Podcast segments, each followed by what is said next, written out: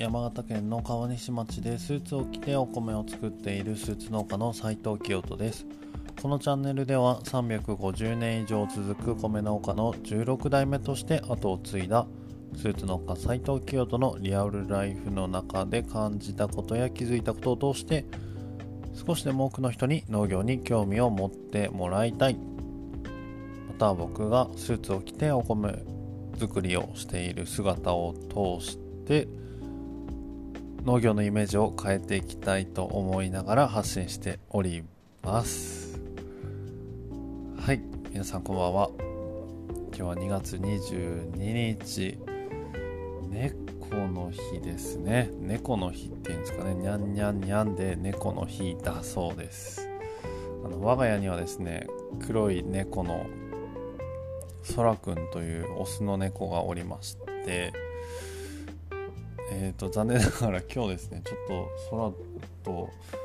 そういえば会ってないな。あの空くんはですねあの僕の家2世帯住宅なんですけれども親世帯の方におりまして今日そういえばちょっと会えてなかったかもしれないなぁと今更ながらちょっと寂しくなっておりますが明日はですね、え、ー、と、お休みの方も多いんじゃないでしょうか。えっ、ー、と、雪がすごいですね。川西町はもう、いやもうそろそろ本当勘弁してくれっていうぐらいの勢いで、今宵も雪が待っております。はい。まあでもそんな、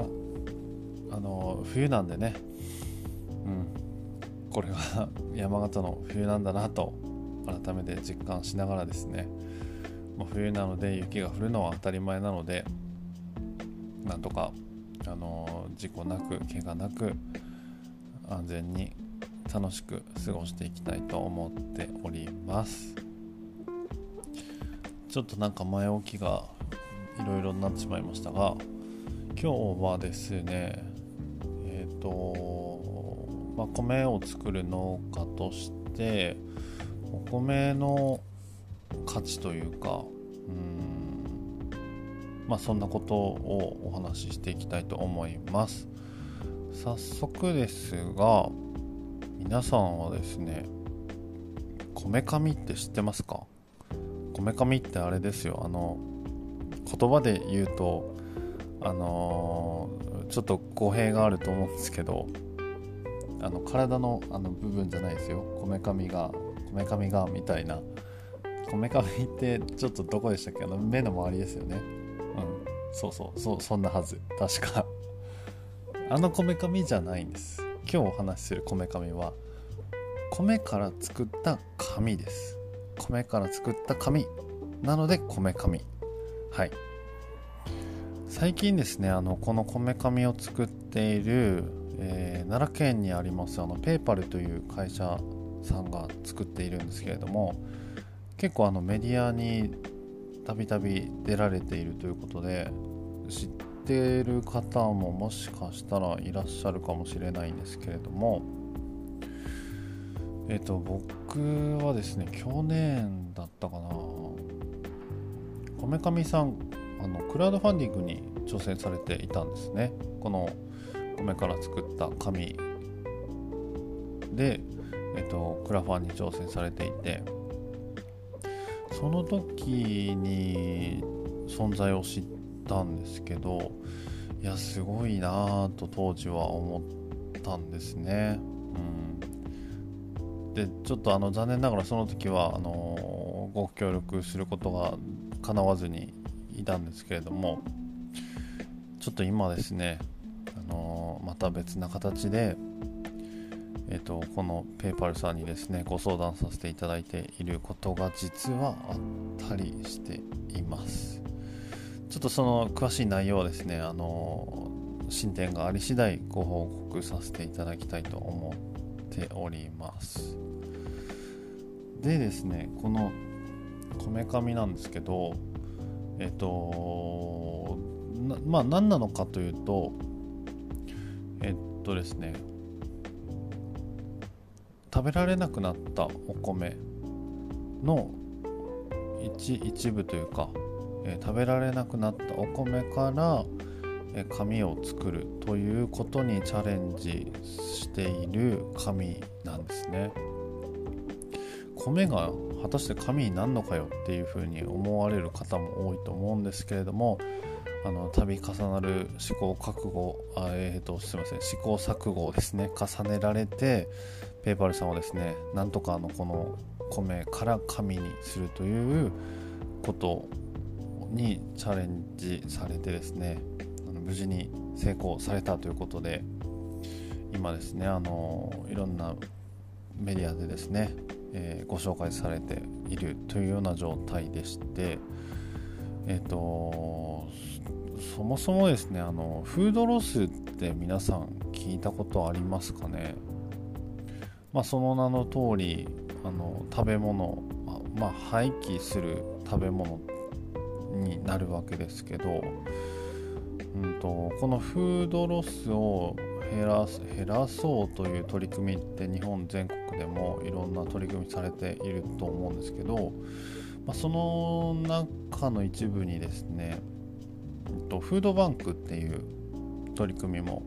あるんですけれどもフードバンクって皆さん聞いたことありますかね、うん、まああのこの廃棄されるような食べ物っていうのを必要な人に必要な形で提供するというような取り組みなんですわけなんですけれども。はい。ちょっと今あのうちの加湿器の音声が入っちゃったかもしれないんですけれどもちょっと続けますね。で、まあ、あのこのフードバンクの取り組みっていうのは全国各地で行われているわけではあるんですけれどもうんと中にはですねこのフードバンクの取り組みをされている事業者さんでなかなかこう思うように活動が継続できないという事業者さんもえ少なからずいらっしゃるそうです。まあ、なんで継続が難しくなるかというと当然あのフードバンクをする上で食材をこう保管しておくことが必要になるわけですけどそういったことに経費がかかったりも当然するわけですね。でまあその経費はどこから捻出しているかというとこう国だったり地方自治体のこう助成金だったりっていうのが大きかったりもするんですけれども、うん、なかなかその、まあ、金銭的な面で思うように、えー、回らないというような事業者さんもいらっしゃるそうです。うんまあ、これ自体結構悲しいですよねもったいないというか。なかなかこういったあの事情っていうのも調べないとなかなかこうたどり着くことがない情報だったりすると思うんですけど、うん、あの現実問題としてそういったことがこの国では、えー、問題とされているわけです。でですねあのこのペーパルさんが開発したこめかみというのはですね売上の一部をこのフードバンクの事業にですね支援されてらっしゃるそうなんですね。まあ、それで、えーとえーと、少しでもですねこのフードバンクという取り組みが循環していく社会の中で回っていくように、えー、支援されていらっしゃるそうです。でですねこの流れの中に、まあ、僕も間接的ではあるとは思うんですけれども入っているわけですね。まあ、どういうふうに入ってるかというとこう一生産者としてお米を作っている農家としてそのもともとの原材料というかお米を作っているということで間接的に入っているんじゃないかなというふうに思っています。なのでまあこのこめかみという、え、存在を知った時にですねこう米を作っている農家としてうんなんか本当に素敵な活動活動というか取り組みされてらっしゃるなっていうふうに当時から思っていました。でですねうんまあ昨今今に始まったことではないんですけれどもうんとお米の消費というのはですね年々年々右肩下がりで落ち込んでいます多分そういったニュースっていうのは結構いろんなメディアで、えー、取り沙汰されていることだと思うのでもしかしたら結構知ってらっしゃる方も多いのかもしれないですね。うんでまあその米の消費が落ち込むっていうのはしょうがないというか一方ではしょうがないことだなと僕自身思っていますしうんまあメディアの中ではやっぱりその問題だとこう良くないこととして取り上げられるわけなんですけれども実際僕個人的にはですね当然あのたくさんの人にお米を食べてほしいという思いはもちろんありますがなんかこれからのこの社会の中でお米ってそもそも、まあ、食べ物なので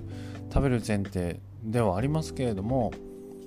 なんかこう違った形で社会に、えーと、価値を提供できないかお米を通して。というふうに考えていることがこれまで結構あったんですね。もうなんなら何年も前からそれはずっと思っています、うん、お米ってやっぱ食べますよね。皆さん食べるんですけどで僕も食べますけど食べる以外に何か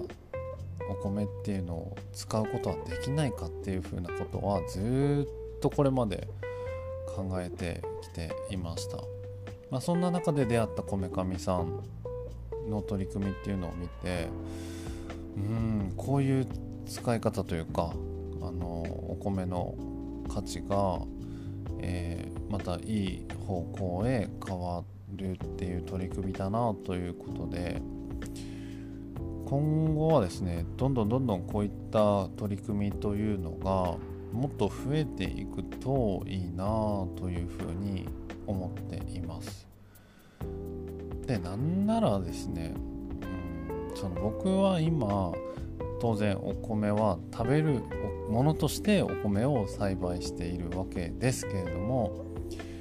これから将来的にですね食べる以外の何かお米の使用方法とかっていうのが確立されてそれがスタンダードになっていくことでもしかしたら僕は食べるお米も当然作るけれども何か違った形で、えー、価値の創造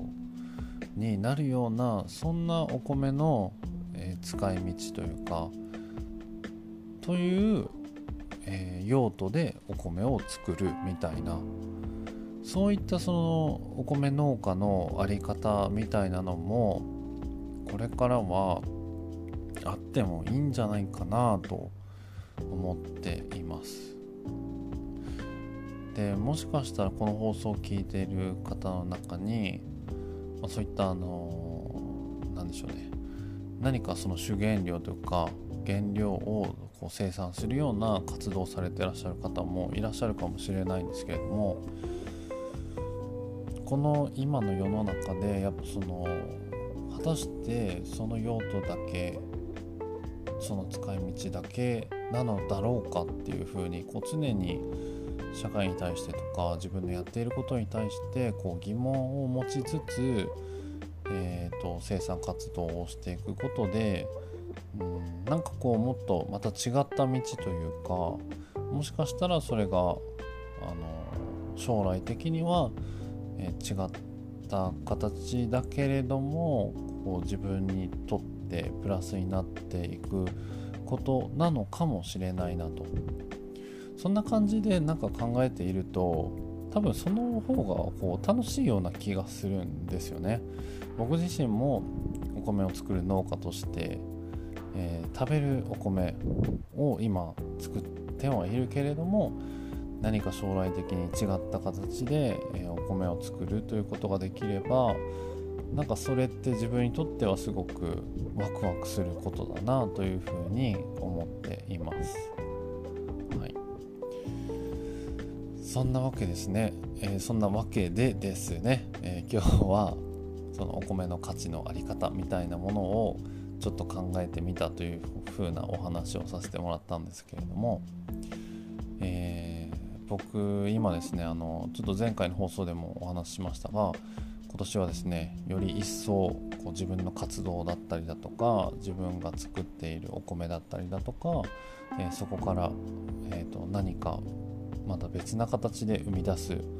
そんなことにチャレンジをしていこうと思っています。えー、今後ですねまた何か進展があってこう言えるようなタイミングになってきたら是非またこの放送でも、えー、発信していきたいと思いますので皆さん今年はですねその辺も是非楽しみにしながら、えー、また聞いてくだされば嬉しいです。はいてなわけでですね明日もどうやら朝から除雪をすることになりそうなので今日はこの辺でおしまいにしたいと思います。えー、プロフィール欄にですねあのリンクまとめたものを貼っていますのでぜひそちらもですね覗いてみていただけると嬉しいですまたあの僕の放送を聞いてあの疑問に思ったことが、えー、ご感想、えー、聞いてみたい質問などございましたらぜひ、えメッセージ、えーとお待ちしておりますのでよろしくお願いしたいと思います